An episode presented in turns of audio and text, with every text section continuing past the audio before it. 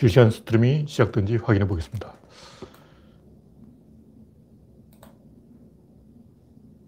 모니터 이상이 없죠? 현재 31분, 어느새 1분이 지났습니다.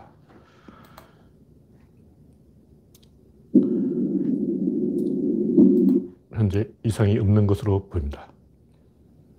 네, 강봉수님이 일발을 끊어주셨습니다.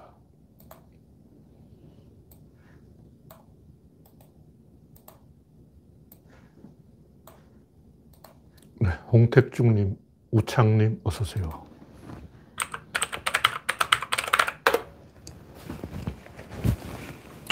이상이 있으면 지적해 주시기 바랍니다. 카메라를 좀 당겼는데 각도가 괜찮게 나오는지 모르겠습니다. 네. 신동희님, 우상경님이 입장해 주셨습니다. 그레이스박님도 입장해 주셨습니다. 현재 17명 시청 중. 네. 그러면 슬슬 시작할 때가 됐죠.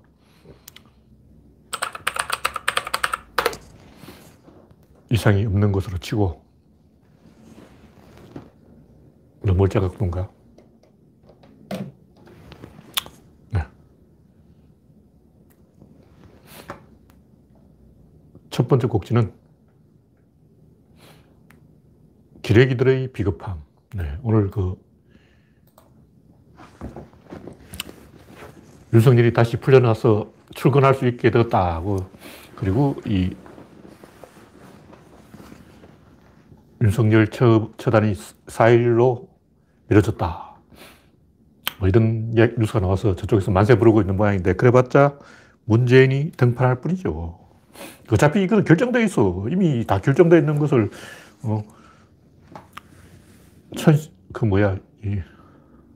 한식에 주거나, 청명에 주거나, 한식에 주거나, 무슨 차이가 있다는 말인가. 어차피 이 윤석열이 죽는 것은 윤석열이 조국을 수사할 때 결정된 거예요. 자기가 자기를 죽인 거지. 조국을 수사했다는 것은 자기 스스로의 목을 찌른 거야. 자기 목을 자기 찔러놓고 아직 죽은 안 죽은데 그러고 있으니 참. 그 순간 조국을 수사할 때 이미 결정된 거예요. 애들 장난도 아니고 이게 어른들 일인데 초딩처럼 기레기들은 온갖 나팔을 다 불고 있어요. 부끄러운 줄 알아야지. 그러니까 윤석열 본심은 사나이가 어찌 한낱 아녀자의 손에 죽을 수 있다는 말인가. 죽어도 개작두에 죽을 수는 없다. 용작두로 죽여다오. 나는 적어도 문재인 장군님의 손에 죽고 싶다. 뭐 이런 얘기예요. 그러니까 추미애가 여성이라고 깔보고 어떻게 여성이 말이야 내 머리 꼭지에 있을 수 있냐. 딱 이거야. 까놓고 이야기하자고. 강금실 때도 그렇고 검사들의 본심은 여성이 남성 위에 있을 수 있냐, 요거라고. 모욕했다고 생각하는 거죠. 여성을 법무부 장관으로 임명했다. 이거는 마초 검사에 대한 모욕이다. 어떻게 칼잡이가 말이야, 무사가 말이야, 칼을 쓰는데 말이야, 여성이 부엌칼로 막 공격하고, 이건 아니지. 사무라이가 막 긴 칼을 확 뽑았는데, 막 추미애 여사가 막 부엌칼 들고 와서 막 이러고 있으니까, 아, 이건 아니야. 어떻게 여자가 남자 머리 꼭지에 올라가나. 이거라고! 이런 본질을 이야기하는 진중권이 하나도 없어. 맨날 뭐 페미니스트 그러고 막 자기가 마초 비판하더니 이런 본질 진짜 이 여성 문제에 딱 닥치면 진중권 같은 사람들은 절대 말을 안 해요. 진실을 절대 말 안 하지. 왜냐? 썩었으니까. 그러니까 이 사건의 본질은 여성 법무부 장관이 남자 마초 검사를 치려고 하니까 난 부하가 아니다. 남자가 어떻게 여자 부하가 되냐. 이런 얘기를 하고 있는 거예요. 이게 진실이라고. 조국도 마찬가지죠. 검사는 검사의 명령만 받기 때문에 검사 아닌 사람이 검찰총장 되는, 법무부 장관 되는 것은 납득할 수 없다. 이 얘기예요. 조국도 추미애도 검사 출신이 아니기 때문에 욕먹는 거죠. 예. 정미광님, 신동희님, 몰님, 보름달님이 입장해 주셨습니다.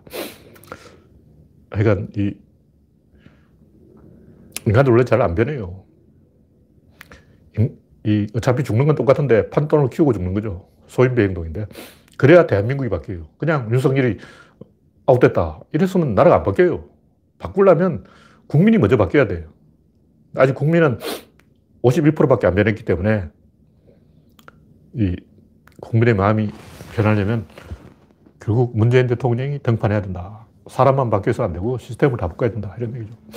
하여간 이 기레기들은 어떻게든 추미애를 떨어뜨리려고 하는데 동반으로 같이 떨어져라 뭐 이런 얘기를 하고 있어요. 아니, 윤석열이 떨어져야지 추미애가 왜 떨어지고, 참, 이게 말이 되냐고.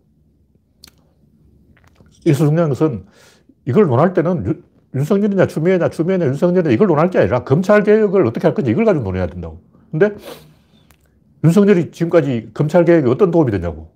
검찰개혁에 대한 뭐 방안을 제시했냐, 뭐 검찰개혁이라는 대의를 위해서 윤석열이 한 게 뭐 있냐고. 아무도 없어. 제가 봤을 때 윤석열은 검찰개혁에 손톱만큼도 기여한 것이 없다. 그러면 나가야지. 검찰개혁 하라고 임명해놨는데 검찰개혁을 못했으면 나가야지. 하여튼 로마 시대부터 조선왕조 시대부터 기독교들은 한결같이 저렇게 했어요. 뭐 원로원들만 그렇게 한 게 아니고 조선시대 그 노론들만 그렇게 한 게 아니고 모든 기독교들은 한결같이 프랑스 귀족들만 괜히 몰매 맞아 죽은 게 아니고 모든 기득권들은 한결같이 저렇게 했습니다. 대가리 깨지도록 싸워야 돼요. 싸우지 않고 공자 먹는 방법은 없다. 하여간 이 문재인 대통령이 하고 싶어서 대통령이 된 게 아니고 우리가 대통령을 만들었어요. 그래서 원래 이 정치할 사람이 아니야. 근데 우리가 하게 만들었죠. 그러니까 우리가 책임져야지. 결국 이 다시 한번 촛불을 들어야 되는 그런 상황에 왔습니다. 하여튼 어떤 기획이든 뭐 농객이든 검찰개혁이라는 본질을 가지고 이야기하는 사람 제가 본 적이 없어요. 전부 뭐 정치 중립 타령하고 뭐 짜증난다 그러고 몇 달 동안 시간 끄냐 그러고 그래서 빠르게 해결하려니까 또 왜 서두르냐 그러고 막 이런 식으로 엉뚱한 얘기만 하고 있어요. 변죽만 올리고 있지 검찰개혁이라는 본질에 대해서는 말하는 사람이 없어. 어휴 진짜 부끄러운 줄 알아야지. 문재인 정권이 승승장구하는 게 꼴보기 싫은 거죠. 네, 다음 곡지는 철수와 서결이. 네, 오렌지님, 지대정님이 입장해 주셨습니다. 이 안철수나 윤석열의 생각은 뭐냐면 원래 팀이 있어요. 저번에 이야기했지만 이 윤석열은 수사 정보 정책관이라는 게 있더라고. 이게 옛날에 범죄 정보 기획관인데. 걔들이 참모들이란 말이야. 참모들이 받쳐주니까 저렇게 나대는 거지. 저 양반이 참모 없이 자기 혼자 이 외따로 떨어지면 한순간에 바보 돼요. 박근혜도 최순실이 받쳐주니까 그 정도 한 거야. 최순실이 그나마 참모였어. 최참모. 와, 최순실 참모 없으면 박근혜도 덩신 내뿜는 거야. 박근혜도 뭐 문재인 대통령하고 그 TV 토론할 때 제법 잘했어요. 왜 잘했냐. 누군가 대본을 써주니까 잘하지. 대본 써주면 읽어내는 것은 나도 할 수 있다, 안철수. 그래서 안철수가 서울시장에는 별로 관심이 없는 게 서울시장은 해봤자 그 참모가 없어. 참모가 있어도 몇 명 없어. 그러니까 잘할 자신이 없어. 그런데 대통령이라면 해볼만 하지. 청와대 직원이 몇백 명인데. 뭐 이런 거죠. 대통령은 못해도 대통령이 연기는 할 수 있다. 대본만 써주면 기레기들하고 잘 지낼 수 있다. 웃으라면 웃고, 손 흔들으라면 손 흔들고, 이런 거 잘해. 막, 손가락 이런 것도 할 수 있어. 나 이런 것도 할 수 있다고! 이러고 막. 그게 안철수 자랑이지. 근데 윤석열은 이것도 못해가지고, 막, 이걸 하고 있어. 이걸 하라 그러는데 잘못해가지고, 이게 돼버린 거야. 와, 윤석열은 이것도 못하는 인간이고, 안철수는 요건 할 수 있는 인간이야. 카메라 기자가 사진 찍으면 웃을 수는 있고, 그거 제일 잘하는 사람 나경원이죠. 카메라가 딱 향하면 갑자기 군중 속에서 머리가 팍 솟아나. 발받침을 갖고 다녀. 준비된 나경원이잖아. 와, 다른 사람은 카메라 기자가 포즈를 취해달라 해야 이제 포즈를 취해주는데, 나경원은 카메라 오면 자기 스스로 막 공중부양을 해서 포즈를 취해버려. 대단한 사람이야. 네, 이 정도로 이야기하고, 다음 곡기는 유리겔라의 헛소동. 유리겔라, 이거 뭐 별 뉴스도 아닌데, 최근에 이제 이 시사방에 이야기가 나왔기 때문에, 유리겔라를, 70년대에 유리겔라 막 떠들었죠. 그때는 뭐, 그 어린이 잡지가 있었어요. 제가 돈이 없어서 잡지를 사보진 못했는데, 뭐 소년중앙, 뭐 어린이 동화, 뭐 이런 게 있었어요. 어린이 동화 맞나? 어깨동무가 있었어. 어린이 잡지가 있었는데, 그게 맨날 나오는 얘기가 초능력, 4차원, 외계인, 비행접시, 와, 그때 제가 이제 순진해서, 아, 이 잡지 만든 사람은 진짜 정신이라서 이런 게 있다고 믿고 만들었나. 제일 어처구니 없는 게 그 네스호의 괴물 네시. 아니 그거 딱 봐도 요만하더라고. 30cm야.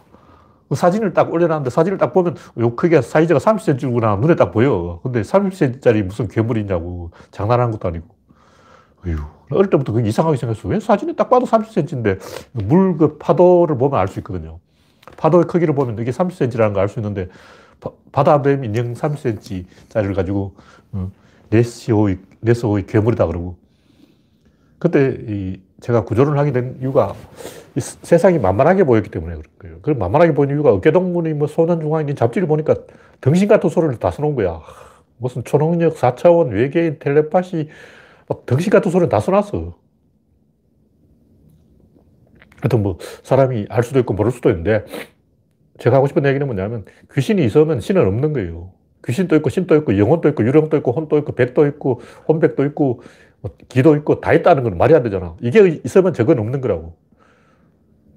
그래서 이 우주가 있다는 것은 자연이 있다는 것은 천국이 없다는 얘기고 내세가 없다는 얘기예요.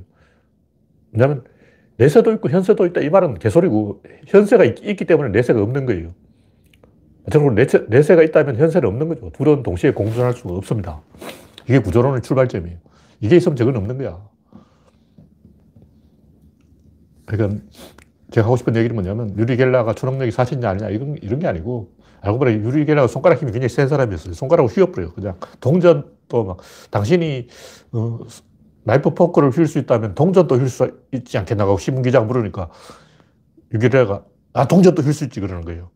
그 휘어봐라 그러니까 저쪽에 가 있으라는 거예요. 저쪽에 가 있더니 동전을 휘었어. 미리 휘어놓은 동전을 준비할 수는 없죠. 그래서 기자가 동전을 받아서 만져보려 뜨거운 거야. 초능력으로 휘었는데 왜 뜨겁냐고. 뜨거운 건 따라 뭐 망치로 휘었던가, 집게로 휘었던가, 손으로 휘었던가. 근데 동전뿐만 아니라 열쇠. 제 기억이 정확하지 않은데 동전이 아니라 열쇠를 휘었을 거예요. 열쇠를 이 양반이 손가락 힘이 엄청 센 거야. 그래서 손가락 힘으로 열쇠를 휘어버린 거야. 동전은 이제 무술 고수들만 휘울 수 있는 거고 유리겔라는 동전을 못 휘울 거예요. 그래서 기자가 만져보니까 열쇠가 뜨거워요. 그래서 아, 이거 가짜구나. 이거 물리적으로 휘었다. 손 힘으로 눌러서 휘었다. 이걸 알아챈 거죠. 그러니까 제가 하고 싶은 얘기는 뭐냐면 20세기 사람들은 스스로 바보가 되기 경쟁을 벌인 거예요. 내가 먼저 유리겔라한테 속을 거야 하고 막 스스로 내가 더 먼저 속을 거야 하고 경쟁이 붙었다고. 왜냐면 이 개소를 해야 권력을 잡으니까. 정보의 비대칭성이라는 거죠. 정보가 비대칭적으로 흐르기 때문에 어떻게든 이제 개소리든 바른소리든 아무 정보라도 이제 정보만 있으면 된다. 이런 입장이고.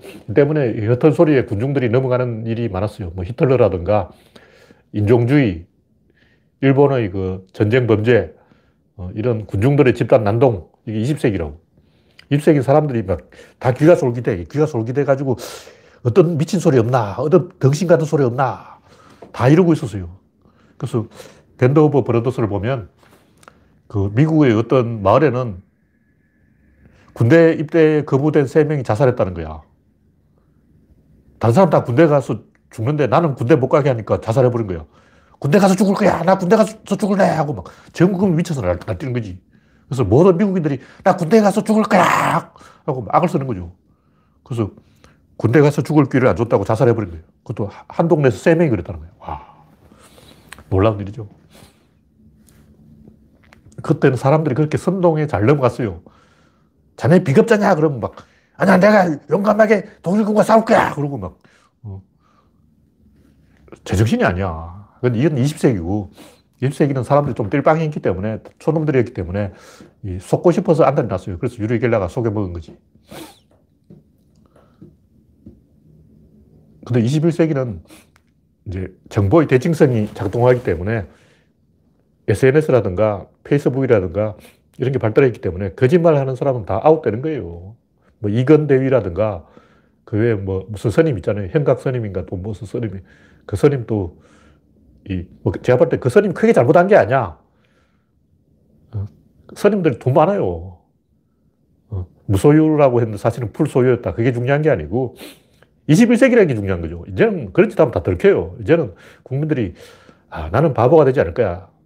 내가 먼저 유리겔라의 속임수를 파헤칠 거야. 이런 식으로 생각하고 있기 때문에 20세기하고 다르다는 거죠. 그래서 이 이건대위라든가 그 선임, 현각 선임 말고 무슨 선임이죠?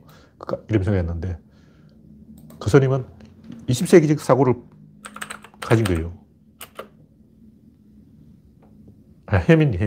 갑자기 이제 생각이 안 나는데 해민 선임. 그런 사람들은 20세기적 사고를 가졌기 때문에 하긴 아직도 20세기 사고를 가진 사람이 많이 있어요. 그 사람들이 그 해민 책을 팔아주는 거죠. 해민이나 현각이나 그 정의란 무엇인가 마이클 샌들이나 다 하버드 학벌 장사지 뭐야. 어휴. 제가 하고 싶은 얘기는 뭐냐면 이런 사람들은 진리를 보고도 목숨을 걸지 않아요. 그런 사람들하고 우리가 대화를 해야 되겠는가. 뭐 저 징크 그러는 걸 보니까 유리겔라 쳐놓은 게 진짜다고 막 나도 그때 경험했다 막 시계가 멈췄다 그러고 막 개소리하는 사람이 진짜 많아. 근데 그런 거 느끼려고 마음먹으면 다 느낄 수 있어요. 시계가 멈춰져라 이런 마음을 먹으면 멈춰. 그렇게 보여. 그리고 옛날 시계는 이 꼬물시계 흔들면 가. 시계에다 쫙 째려보면 간다고. 조금 가지. 그래서 만약 그게 진짜라면 목숨 걸어야죠. 진짜로 초능력에 의해서 시계가 요만큼이라도 움직였다면 목숨 걸고 덤벼들어서 노벨상을 받아야죠. 그걸 증명하면 노벨상 100개 나와.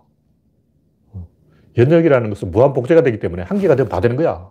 우리가 생각하기는 아, 초능력만 되고 뭐 텔레파시는 안 된다. 뭐 텔레파시만 되고 염력은 안 된다. 염력만 되고 뭐는 안 된다. 이렇게 아니고 하나가 되면 다 되는 거예요. 그 지구가 무너져.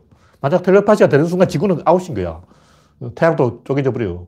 그 뭐 드래곤볼에 막 주인공이 장풍으로 태양을 날려버리고 달도 날려버리고 뭐 장풍 잘못 쏘버리면 달이 우주 밖으로 튀겨나가버리고 막 난리야. 그래서 예. 제가 하고 싶은 얘기는 그 댓글 달아서 유리겔라 초능력 진짜일 수도 있다 이런 소리 하는 사람들은 왜 거기에 인생을 걸지 않냐 이 얘기예요. 자기 진짜 그것을 경험했다면 목숨 걸으라고. 제 주변에도 뭐 이야기 들어보면 막 이상한 소리 하는 사람, 막 점쟁이가 맞춘다 그런 사람도 있고 막 그 꿈속에서 이 유체 이탈을 해서 다른 친구 집에 가서 친구 집 내부를 구경했다는 사람도 있고 그게 진짜라면 왜 목숨을 안 거냐고. 나는 구조론이 진짜라고 생각했기 때문에 인생을 걸었는데 초능력이 진짜라면 인생을 걸어야죠. 한가하게 지금 이러고 있을 때가 아니야. 빨리 목숨 걸고 덤벼들어. 말로 막 게시판에서 싸울 게 아니라 유리겔라의 초능력이 진짜일 가능성이 1%만 있다 해도 전 재산 걸고 자기 목숨을 걸어야 됩니다. 하여튼 구조론은 연역이고 연역은 한 개가 가능하면 다 가능하다는 거예요. 제한이 없어요. 그래서 끝까지 가는 거예요. 그래서 멈출 수가 없어. 그래서 귀신도 있고 유령도 있고 초능력도 있고 사차원도 있고 텔레파시도 있고 외계인도 있고 그런 건 아니래요. 만약 우주에서 외계인이 지구에 올 가능성이 한 명 있다면 지구는 이미 존재하지 않아요. 이미 외계인이 지구를 다 없앴을 거예요. 그냥 먼저 발견한 놈이 상대방을 박멸할 수밖에 없어요. 통제 가능성의 문제. 통제가 안 돼. 통제가 안 되면 사생결단으로 가는 거예요. 네. 우주가 11차원이라는 이론이 있다는 이제 견해가 있는데, 제가 말하는 4차원, 우리가 알고 있는 4차원하고 이 수학자들이 말하는 차원이 좀 달라요. 우리가 말하는 차원은 시공간의 차원을 이야기하는 거고, 수학자들이 말하는 차원은 그냥 몇 개의 변수 하나를 추가하면 그 차원이라고 그러는 거예요. 예를 들면 아인슈타인이 시간을 차원으로 인정해버렸어. 그럼 시간이 무슨 차원이냐고. 엄밀하게 말하면 시간은 차원이 아니죠. 시간이 왜 차원이냐고. 근데 아인슈타인이 시간도 차원이다 해버리니까 그럼 수학적으로 계산만 맞아지면 다 차원으로 치자. 그래서 수학자들이 이 25차원, 100차원, 1000차원, 만차원까지 가버렸는데 이거는 이제 구조론의 마이너스 원리하고 어긋나는 잘못된 차원이거나 아니면 수학자들이 규칙을 그렇게 정했으니까 그렇게 가는 거죠. 수학자는 매개 변수 하나만 있으면 그걸 차원이라고 그러는 거예요. 그래서 우리가 말하는 차원하고 개념이 다릅니다. 제가 볼 때 구조론의 차원은 5개밖에 없어. 0차원에서 4차원까지밖에 없고 이것은 에너지의 모순이 해소되는 절차인 거예요. 에너지가 둘이 충돌했다. 충돌했으면 이게 모순이잖아요. 이 모순을 해결하려고 하면 또 다른 모순이 생겨요. 이걸 해소하려면 또 다른 모순이 생겨요. 이걸 해결하면 또 다른 모순이 생겨요. 그래서 모순이 중심에서 주변으로 점점 밀려나가는 거예요. 서울의 모순이 해소하면 이게 이제 수도권의 모순으로 정폭됩니다. 수도권의 모순을 해소하면 이게 이제 전국적인 모순으로 정폭되는 거예요. 이런 식으로 계속 모순이 주변부로 가서 진입자 운동 양까지 가서 모순이 해소, 완전히 해소가 되는 거죠. 그래서 이것은 마이너스 개념이기 때문에 5개밖에 없는 거고, 수학자들이 말한 차원 개념은 우주가 복잡하게 꼬여 있으면 그 꼬여 있는 것을 해명하기 위해서 그만큼 차원 숫자를 더하는 거예요. 그래서 개념이 다르기 때문에 같은 차원이라는 단어를 쓰는 게 좀 문제가 있죠. 다른 단어를 써야 돼. 그래서 옛날에 이야기 나오는 그런 4차원은 없어요. 그러니까 이 막 공중부양하고 막 날아다니고 막 그런 시공간을 초월하는 그런 4차원이 없다는 거예요. 그러니까 아인슈타인이 말한 차원하고 이야기가 틀린 거죠. 네. 다음 곡지는 오늘 할 이야기 별로 없는데, 사건과 게임. 최근에 지금 이 사건 이야기를 제가 많이 쓰고 있죠. 최종적으로 제가 정리를 하고 있습니다. 이 세상은 변화다. 변화에는 질서가 있다. 질서에는 전략이 있다. 전략이 있다는 것은 예측 가능하다는 거예요. 이게 이 근본적인 이 세계관의 차이라는 거죠. 그러니까 구조론과 구조론 아닌 것이 뭐가 다른가?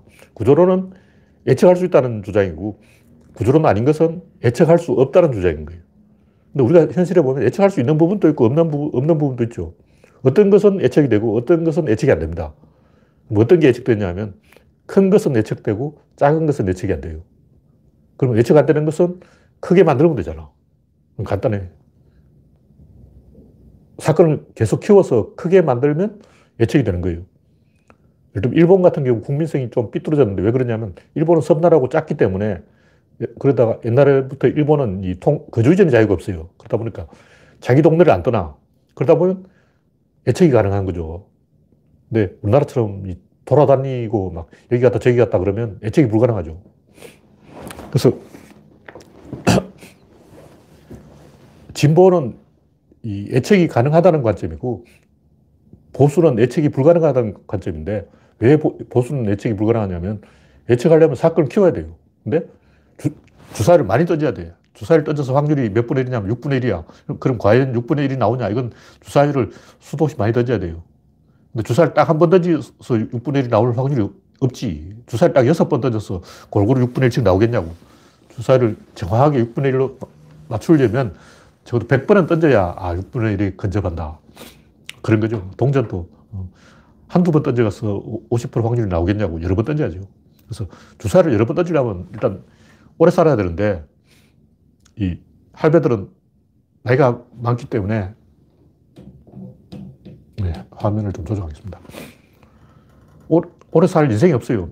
살 수 있는 날짜가 별로 안 남았다고. 그러니까 이 주사위를 많이 던질 수 없죠. 그러니까 우리는 젊은 사람들은 주사위를 100개 가지고 있다면 할아버지는 주사위가 5개밖에 없어. 그러니까 보수가 되는 거죠. 그리고 이 주사위를 많이 던지려면 공간이 넓어야 돼요. 그래서 우리는 열린민주당, 열린우리당하고 열린세계를 좋아하는 거예요. 왜냐? 주사위를 많이 던지기 위해서 그런 거예요.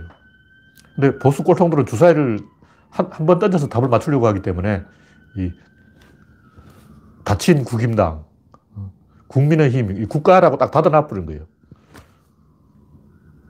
그래서 저쪽은 닫힌주의를 주장하고 우리는 열린주의를 주장하는 이유가, 우리는 확률을 높이려고 하고 있고 저쪽은 확률을 낮추려고 하고 있다. 그래서 이게 근본적인 이 전략의 차이라는 거죠. 근데 전략이라는 것은 이기는 방법인데, 이기려면 두 가지가 있어요. 하나는 이길 수 있을 때까지 외부와 연결해서 이 천하대란으로 만들어버리면 돼. 그때 2차 대전이 일어났다. 이걸 주변국하고 다 연계시켜서 연왕계를 쓰면 돼. 그래서 전 세계를 다 개입시키면 결국 이 히틀러가 지죠. 그래서 원래 소련하고 미국은 앙숙인데, 소련하고 미국이 친할 리가 없죠. 미국은 자유고 소련은 독재인데, 독재국가하고 자유국가가 어떻게 친하냐고. 근데 2차 대전 때는 손을 잡았어요. 그런 식으로 판을 키우면 정의에 이긴다. 반대로 판을 좁히면, 단기전으로 끝나면 나쁜 사람이 이기죠. 그래서 일본이 중국을 침략할 때 이 일본 왕이 물었어요. 중국 정복하는데 몇 달이 걸리냐? 딱 3개월. 3개월이면 충분합니다. 3개월이면 중국을 다 정복한다 해놓고 멸전을 끈 거야. 결국 바닷가 해안지방만 점령했는데 사건 키우는 게 진보고 줄이는 게 보수다. 근데 이 작은 동네일수록 사건을 줄이는 게 유리하죠. 그러니까 토박이들은 자기 동네 싸우는 게 유리해요. 자기 동네 지형, 지물 이런 걸 잘 알기 때문에. 그래서 이 토박이들은 보수가 되는 거죠. 결국 구조론 이야기는 뭐냐면 이론대로 가자는 게 이론대로. 이론대로 하면 진보가 이겨요. 무조건 진보가 이기게 돼 있어. 현실적으로는 보수가 이길 수도 있는데 이론은 진보가 이기는 거예요. 이론이 뭐냐면 선빵이에요. 선빵. 선빵은 때리면 이겨요.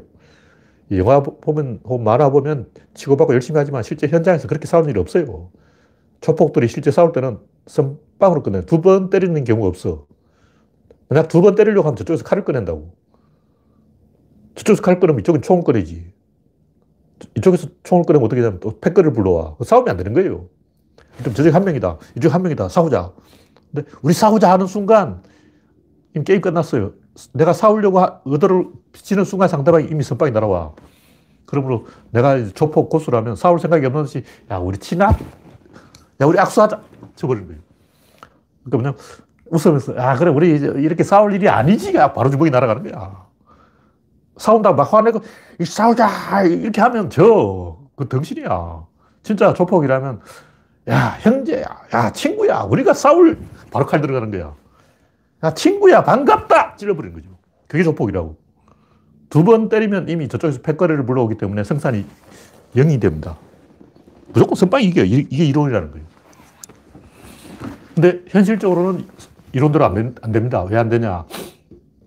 여러 가지 외부 변수가 개입하는 거예요. 근데 그런 외부 변수가 없다고 치고, 이 상대방과 내가 전력이 대등하다고 치고, 이런 전제로, 다시 말해서 이론적으로는 무조건 이제 선빵을 날리는 게 이게 되어 있어요. 그게 구조론이에요. 근데 현실적으로는 이제 이 선빵을 안 날리고 잽을 넣는다거나 뭐 분위기를 만든다거나 심리전, 선전전 뭐 이런 식으로 신경전을 하는데 그것도 선빵이에요. 그러니까 주먹이 오가야 전쟁이 아니고 미리 하는 사전 행동, 오른손을 치기 위해서 미리 왼손 잽을 넣는 것도 선빵이라고 봐야 되는 거죠. 그래서 이론적으로는 무조건 선빵이 이게 되어 있어요. 그냥 구조는 오기 때문에 선빵 날리면 내가 이겨. 그 다음 상대방 맞으면 1승 1패가 되죠. 그 다음엔 2승 1패가 되고, 2승 2패가 되고, 마지막으로 3승 2패가 되는 거예요. 5번의 기회가 있기 때문에 무조건 1번을 내가 차지해야 5번까지 가면 3승 2패로 내가 이기는 거예요. 구조는 오기 때문에 이 짝수가 아니라 홀수라고. 기회가 홀수밖에 없어. 그러니까 무조건 1발을 내가 꺼내야 상대방이 대응, 대응에 대한 대응, 대응에 대한 대응에 대한 대응, 그 최종 대응 이렇게 해서 무조건 이 선빵 날리는 쪽이 이기게 되어 있어요. 이론이 그렇다. 현실에서는 안 그렇다. 현실에서는 그 동네를 잘 아는 쪽이 지형지물을 이용해서 환경을 이용해서 이기는 거죠. 그래서 제가 하는 얘기는 뭐냐. 우주에는 오로지 이 변화가 있는 거예요. 나머지는 인간들이 관념이고 뭐 입자라든가 이런 것은 사람들 지어낸 얘기고 오로지 변화가 있다. 근데 변화는 나란히 가는 변화가 있고 나란하지 않은 변화가 있는데 나란히 가는 변화를 우리는 안정이라고 생각해요. 변하지 않는 것처럼 보이는 거예요. 근데 실제로는 그것도 변하죠. 예를 들면 지구와 태양을 돈다. 이건 변화가 아닌 게 아니고 변화예요. 어제도 돌고 올해도 돌고 내년도 돌고 계속 같은 자리에서 돌고 있으니까 변화가 아니다 이렇게 생각하면 안 되고 그것도 변화다. 태양과 나란히 변한다. 그래서 두 사람이 나란히 변하면 변하지 않는 걸로 보이는 거예요. 그게 상대성이라고. 예를 들면 파리가 버스를 타고 서울에서 부산까지 가면 버스 안에 있으면 저 파리가 아까도 저기 저 자리에 있더니 지금도 저 자리에 있네. 파리는 변하지 않았다. 실제로는 서울에서 부산까지 버스를 타고 간 거죠. 이건 상대성이고. 그래서 관측자 기준으로 보는 방법은 규칙적 변화와 불규칙적 변화. 규칙적 변화는 안정, 불규칙 변화는 변화다. 근데 내부 연결성을 보면 질서 있는 변화와 무질서한 변화가 있는 거예요. 질서 있는 변화는 뭐냐면 주변하고 많이 연결되어 있는 거예요. 그럼 행동이 제약돼. 어떤 사람이 엄마도 있고 아빠도 있고 삼촌도 있고 할배도 있고 친척이 16명이다. 이러면 그 사람은 행동은 애착이 가능한 거예요. 근데 저 사람은 친구도 없고 친척도 없고 부모도 없고 자식도 없고 고하고 솔로고 주변에 아무도 없다. 그럼 그 사람의 행동은 애착할 수 없는 거예요. 그래서 커플의 행동은 애착이 되지만 솔로의 행동은 애착이 안 된다. 이 경우는 어떻게 되냐면 역시 전략을 구사해서 사건을 크게 만들어버리는데 작은 사건에서는 예측이 안 되지만 큰 사건에서는 예측이 되는 거예요. 예를 들면 태풍의 진로를 예측할 수 없다. 그럼 큰 범위에서 보면 돼. 크게 보면 태풍은 전부 북쪽으로 가. 남쪽으로 간 태풍은 없습니다. 무조건 모든 태풍은 북쪽으로 갑니다. 물론 남반구에는 반대로 가겠지만 태풍은 이 무조건 열대지방에서 고기압이 발생하기 때문에 무조건 북쪽으로 가게 되어 있다. 그러니까 큰 범위를 예측하면 되는 거예요. 작은 범위는 예측이 안 되죠. 그래서 사건을 키우는 게 진보다. 예측할 수 없는 것을 어떻게 해야 되냐. 예측할 수 있는 구조로 만들어버리면 돼. 그래서 우리는 예측할 수 없다고 생각하기 때문에 보수가 되고 우연, 행운, 이 지갑을 줍는다 이런 생각을 하기 때문에 보수가 되는데 실제로는 다 예측할 수 있습니다. 진화도 예측할 수 있는 게 제가 항상 하는 얘기로 학이 물가에서 한쪽 다리를 드는 것은 추워서 그런 게 아니고 의사결정이 쉬워서 그런 거예요. 마찬가지로 티라노사루스는 앞발이 없어요. 앞발이 요만한데 몸이 거의 최대 10톤이 넘어요. 티라노사루스의 체중이 10톤이 넘는다는 코끼리 3배가 되는데 코끼리는 제일 큰 게 4톤 정도인데 티라노사루스는 13톤까지 있어요. 그런 이제 화석을 가지고 학자들이 하는 얘기고 그 학자들의 말이 다 정확한 건 아닌데 10톤, 11톤까지는 확실하게 나왔어요. 티라노사우루스는 원래는 앞발이 있었는데 앞발이 없어졌다는 거예요. 근데 뭐 앞발이 왜 있냐 뭐 이런 걸 가지고 학자들이 여러 가지 이야기를 하고 있는데 제가 볼 때는 덩신 같은 소리다. 앞발이 왜 짧아졌냐면 앞발이 있으면 체중의 분산 조절이 잘 안 되는 거예요. 그러니까 다리가 두 개인 게 더 의사결정하기 쉽다는 거죠. 뭐냐면 주변하고 맞물려 있어야 되는데 맞물리려면 축은 1이라야 되는 거죠. 대칭은 2. 1과 2가 맞물리는 거예요. 그래서 한쪽 다리로 서 있는 게 낫고 내 다리보다는 두 다리가 낫고 지네는 다리가 100개인데 거미는 다리가 6개고 곤충은 다리가 6개인데 거미가 다리 8개인 거죠. 그렇죠? 벌은 다리가 6개인데 다리가 적을수록 의사결정하기 편하다는 거죠.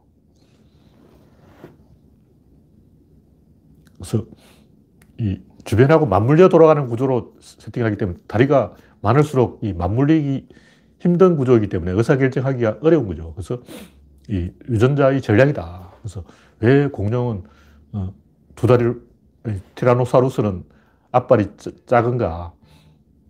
앞발이 작은 이유는 앞발이 작은 게 의사결정하기에 더 편하기 때문이다. 간단한 거예요. 뭐.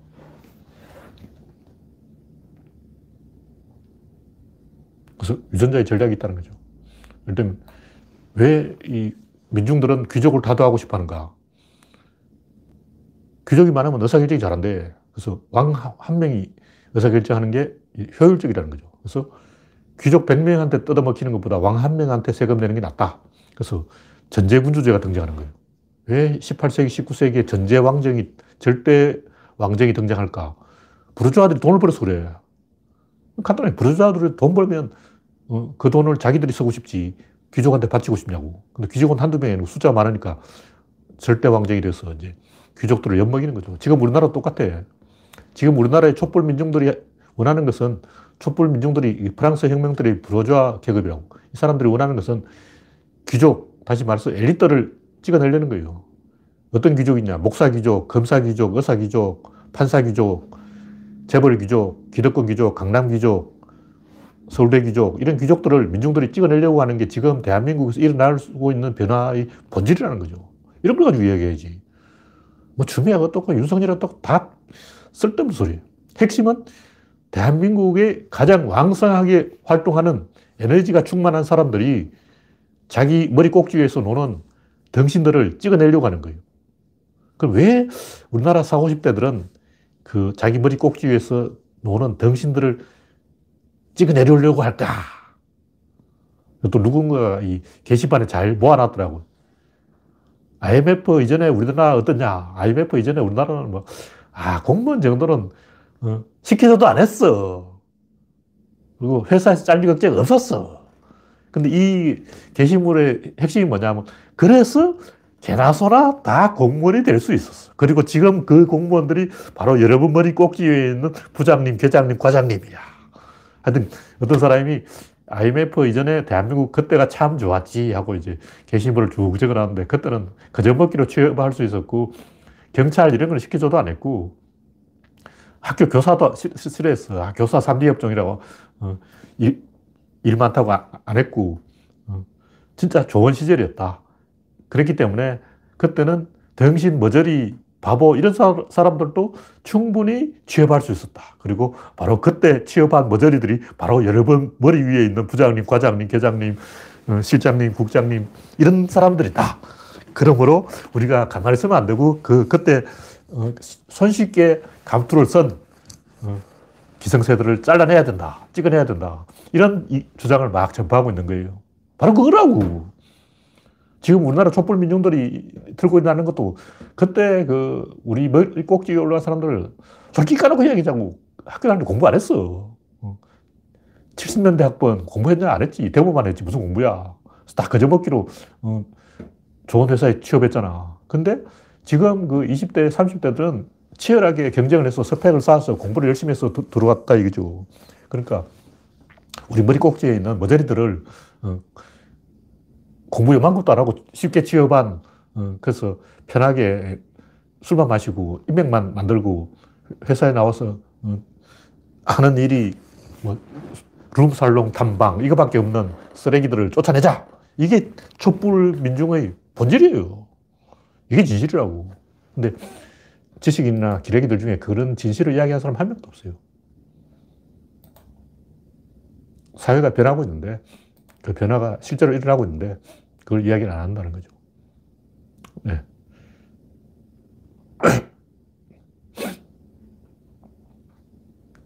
하여튼 실제 자연에서 일어나는 일은 딱 하나예요. 모순을 해소하는 거예요.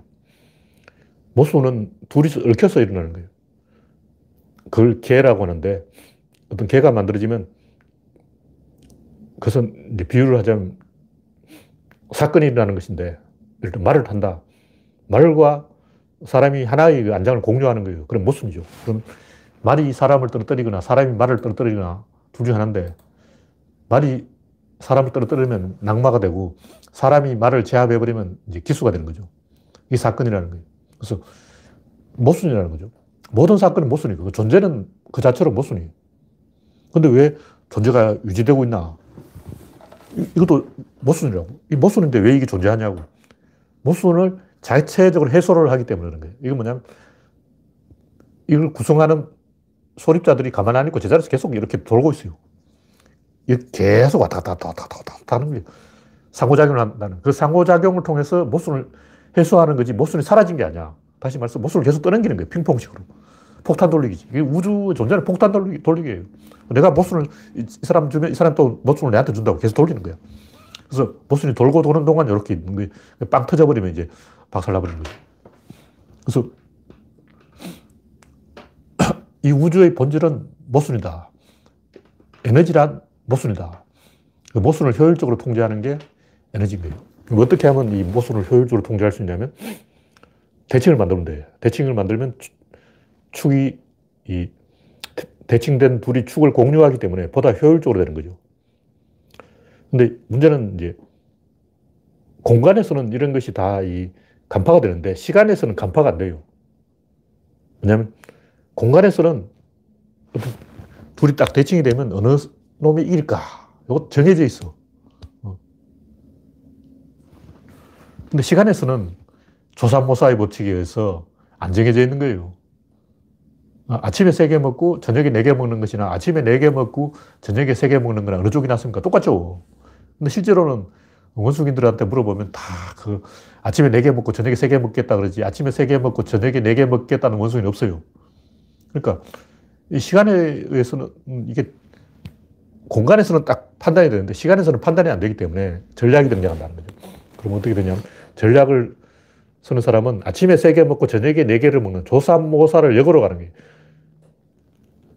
그러니까 조삼모사를 실천하는 거지. 원숭이들 조삼모사를 반대하는데 조삼모사를 받아들이는 사람, 그게 바로 전략이다. 그래서 경주를 세 번 하는데 첫 번째 경주를 져주고 두 번째와 세 번째를 이기는 거예요. 이게 삼사법이라고 그러는데 손빈이 쓴 방법이죠. 모든 전략이 다 그거예요. 딱 하나 첫 게임 져준다 하고 두 번째, 세 번째 게임을 잡는다는 거죠. 근데 실제로 현실에서 다 그렇게 이 전략이 다 넘어갑니다. 99% 넘어가. 제가 옛날부터 얘기했지만 정치인들 가만히 기다리기만 해도 자기한테 찬스가 올 건데 그걸 못 기다려요. 다 조사모사에 걸려가지고 이기태기하고 또 누구야 그 많은 정치인들 가만히 있으면 자기한테 차례가 올 건데 이 찬스 놓치면 안 돼 하고 막 깝치다가 나가 떨어진 정치인이 한두 명이 아니죠. 다 조사모사에 걸리는 거예요. 전략을 쓸 수 있는 인간은 거의 없다고 봐야죠. 대부분 지금 아니면 안 돼 하고 초조해하고 막 조급해하다가 나가 떨어진다. 이건 이 세상은 확률로 되어 있기 때문에 확률을 잘 이용하는 사람이 이기는 거예요. 확률을 쓰려면 주사를 많이 던져야 돼요. 근데 사람들은 주사위를 많이 던지지 못해. 그냥 주사위 한 번 던지고 결판 짓자 막 단판 승부로 가자. 대부분 이런다고. 근데 프로야구는 144경기를 하잖아. 단기전이 아니라고. 근데 이번에 키움 구단도 보니까 감독부터 조급해서 막 단기전으로 막 바로 이기려고 하다가 결국 졌잖아. 키움이 왜 5위까지 떨어졌냐고. 키움이 처음에는 초반에는 우승권이었어요. 우승 후보였는데 점점점 떨어지는 게 감독이 손혁 감독이 너무 조급해서 전력을 소모해버릴 거예요. 그러니까 장기전을 할 수 있는 사람은 거의 없다고 보면 돼. 그러니까 장기전을 하면 거의 무조건 이긴다고 보면 됩니다. 왜냐? 대부분 장기전을 못해. 그러니까 만약 경마장에 세금이 없다고 치고 세금을 거의 33% 뜯는 걸로 제가 알고 있는데 경마장에 세금이 0이라고 치고 거의 돈을 딸 수가 있어요. 왜냐? 상대방이 다 조급하거든. 경마장 오는 사람들 중에 조급하지 않은 사람 없어. 그러니까 나는 마음만 느긋하면 이기는 거야. 주식 투자도 같고 뭐 다른 것도 같아요. 그냥 느긋한 사람이 무조건 이기게 돼 있어. 왜냐? 대부분 조급하니까. 그러니까 잘할 필요가 없어. 51%만 되면 돼. 51%를 만드는 방법은 느긋하게 가는 것이다. 얼마나 쉬워. 그래서 결국, 인생은 게임이고, 게임은 대결이고, 대결에서는 이겨야 되고, 이겨야 의사결정권을 행사할 수가 있어요. 이건 너무 복잡한 이야기라서 제가 이 정도만 간단하게 얘기하는데, 이 결론은 뭐 자유평등, 박애, 인권 이런 얘기는 다 개소리고, 결국 게임의 법칙이라는 거죠. 자유평등, 박애 이런 걸 하나하나씩 주어 생기면 다 모순됩니다. 원래 자유는 노예 해방을 말하는 거예요. 근데 뭐 개고기 먹을 자유, 뭐 마누라 주워 팰 자유, 내 자식 내가 때렸는데 네가 무슨 상관이야. 내 강아지 배터지를 차든 말든 네가 무슨 상관이야. 이런 식으로 막 개소리를 하는 거예요. 뭐가 자유냐, 뭐가 평등이냐, 뭐가 박애냐, 뭐가 평화냐, 뭐가 인권이냐, 뭐가 도덕이냐, 뭐가 윤리냐. 이런 식으로 하나하나 따지면 누구도 결론을 내릴 수가 없어. 이거 불가능한 거야. 마이클 샌들이 정의란 무엇인가 알 수 없는 게 아니고 원래 알 수 없는 거예요. 그건 원래 정할 수 없다. 그러면 사건에 태워서 사건 중심으로 판단해야 되는 거예요. 사건의 시작은 자유고 사건의 진행은 평등이고 사건의 결과는 정의다. 그렇게 가야지. 사건 없이 그냥 어떤 개별적으로 뭐가 자유인지 뭐가 평등인지 다 다르기 때문에 국힘당이 말하는 자유가 우리가 말하는 자유가 뜻이 달라요. 그래서 결론을 내릴 수가 없다. 뭐 그런 얘기죠. 네. 지금 이제 8시 14분이 됐는데, 오늘은 이야기할 뉴스가 별로 없어서 좀 빨리 마쳐야 되겠습니다. 하여튼 그래서 결론은 뭐냐. 제가 하고자 하는 이야기의 결론은 자유평등, 박애든, 윤리든, 도덕이든, 정의든, 자비든, 사랑이든, 결론은 이 권력이다. 권력을 만들어낼 수 있는 구조를 이야기하는 거예요. 왜 도덕이고 윤리고 선악이고 정의냐. 그렇게 하지 않으면 권력이 안 만들어져요. 권력이 뭐냐. 통제 가능성이죠. 어떻게 통제할 것이냐. 효율성을 가지고 통제하는 거예요. 예를 들면 두 사람이 있는데 누가 먹는 게 나냐. 이 사람이 먹는 게 나냐. 이 사람이 먹는 게 나냐. 간단한 거예요. 효율적으로 이야기하면 돼요. 그럼 어떻게 하는 게 효율적이냐. 축이 대칭을 공유하기 때문에 대칭이 축을 공유하기 때문에 두 사람이 뭔가 하나를 공유하면 돼요. 그러면 젊은 남녀는 결혼하면 돼요. 그럼 방세를 절약하잖아요. 그래서 그 효율만큼 권력이 있는 거예요. 그래서 그냥 이 무지막지하게 억지로 권력을 주장하면 안 되고, 내가 효율을 생산했으니까 그 효율, 내가 생산한 효율을 내가 쓰겠다. 이건 절대 진리일 수밖에 없는 게, 아까 얘기했듯이 정건 긍정의 법칙. 정건이 후건을 제한하기 때문에 권리는 정당성이 있는 거예요.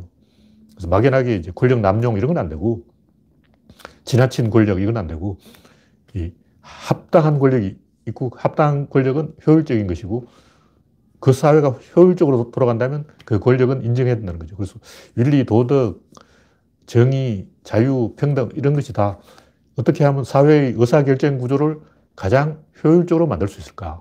아까 그랬듯이 주사를 많이 던져야 돼. 그럼 북한이 왜 망하냐. 주사를 한 번밖에 안 던져서 그런 거예요. 주사를 누가 던지냐. 김정은이 던지지. 대한민국은 왜 북한보다 낫냐. 대한민국은 인간들이 말이 많아. 주사를 계속 던져. 하루 종일 주사를 던지는 거예요. 그러니까 왜 여성들에게도 참정권을 주고 노예들도 해방시켜주고 이 젊은 사람들에게도 투표권을 주는가. 주사를 많이 던지자는 거죠. 선거를 10년에 한 번씩 하고 막 이렇게 하면 주사를 한 번밖에 안 던지는 셈이 되기 때문에 주사를 많이 던질수록 이 이론대로 되고, 이론대로 된다는 것은 머리를 쓸 수 있다는 거예요. 다시 말해서 예측 가능하냐 예측 가능하지 않느냐. 예측 가능하면 머리 좋은 놈이 이기고, 예측이 불가능하면 머리 나쁜 놈이 이겨요. 그럼 우리는 머리가 좋냐, 머리가 나쁘냐? 아, 머리가 좋다. 머리가 좋으면 어떻게 해야 되냐? 예측 가능하게 만들어야 된다. 예측 가능하게 하려면 어떻게 되냐? 주사를 많이 던져야 된다. 주사를 많이 던지려면 어떻게 되냐? 노예도 해방시켜주고, 여성들도 참정권을 주고, 젊은이들에게도 투표권을 주고, 권력을 분산하는 거예요. 그래야 더 많은 주사를 던지게 되는 거죠. 그럼 왜 윤석열은 잘려야 되냐? 윤석열이 잘리는 것이 더 많은 주사를 던지는 거예요. 이 자연법칙이라고. 물리학이 1+1은 2야. 어떤 새끼가 이 수학법칙을 반대할 수 있냐고. 그러니까 윤석열을 자르자는 주장에 반대하는 새끼들은 1+2는 3이 안 되는 새끼야. 자, 1+2는 3. 1+2는 3. 이건 초등학교 1학년도 아는 거예요. 주사위를 많이 던질수록 이론대로 간다. 이론대로 가면 머리가 좋은 놈이 이긴다. 한국인 머리가 좋냐, 머리가 나쁘냐, 머리가 좋다. 머리가 좋으면 이론대로 해야 된다. 이론대로 하는 방법은 주사위를 많이 던지는, 주사위를 많이 던지는 방법은 권력을 분산하는 거죠. 권력을 분산하는 것은 윤석열을 자르는 것이고, 검찰을 개혁하는 것이다. 이게 답이 나오는 거라고. 이건 그냥 산수야, 산수. 이게 이해가 안 되는 사람은 죽어.